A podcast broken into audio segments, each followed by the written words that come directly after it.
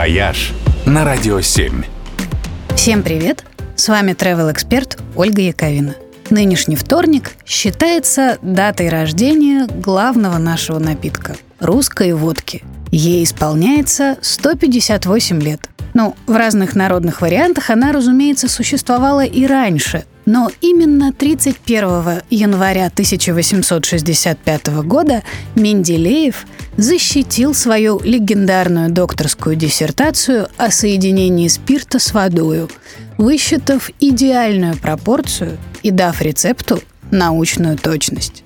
Обо всей этой истории подробно рассказывают в музеях русской водки, которых у нас, как вы догадываетесь, немало – в одной только Москве действуют сразу два, плюс еще не меньше пяти в области.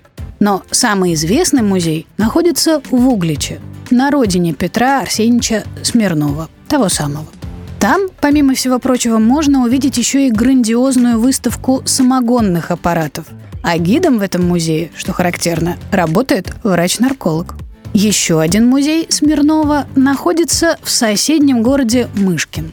И он, помимо самой водки, рассказывает еще о ее локальных вариациях. В частности, там можно попробовать напиток под названием «Мышкинская косорыловка». Одну из самых впечатляющих коллекций собрали в восстановленной карельской деревне Мандраги.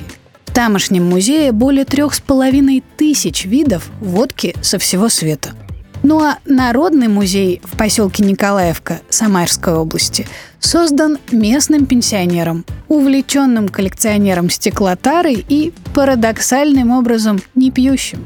Помимо нескольких тысяч бутылок, в его музее есть и памятник главному русскому напитку – четырехметровая железная бутылка на бетонном постаменте.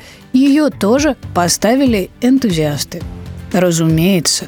Во всех музеях водки к экскурсиям прилагаются и дегустации, а в Питере так целый трактир. Разумеется, исключительно в целях закрепления усвоенного материала. Ваше здоровье. «Вояж» только на «Радио 7».